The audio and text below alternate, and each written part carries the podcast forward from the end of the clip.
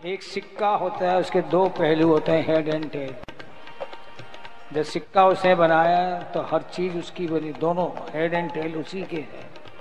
एक तरफ़ सफलता है तो एक तरफ़ असफलता भी है। ऐसा ना समझना कि हमेशा अपना ही पक्ष चले।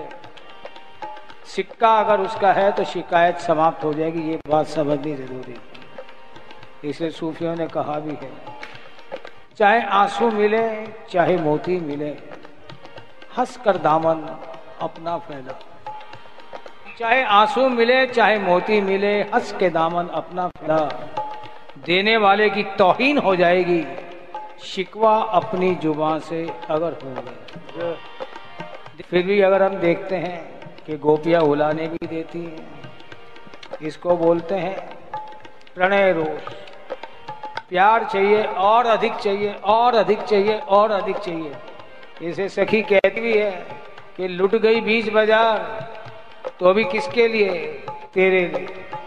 आपको भी लड़ती भी है, प्यार भी करती है, शुक्रिया भी, शिकायत भी, ये है क्या? वो महाराज, यही तो अनन्यता था। जो कुछ है, सब तुझे ही समर्पित है।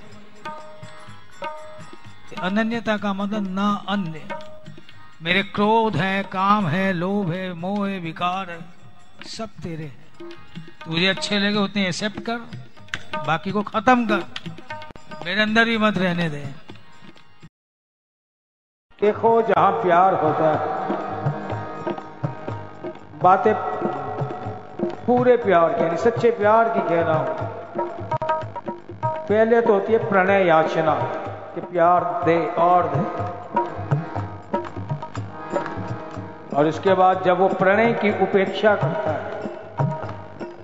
विलंब, टाल मटोल करता है तो प्रणय रोष होता है। फिर एक उल्हाना देने की बातें आती है।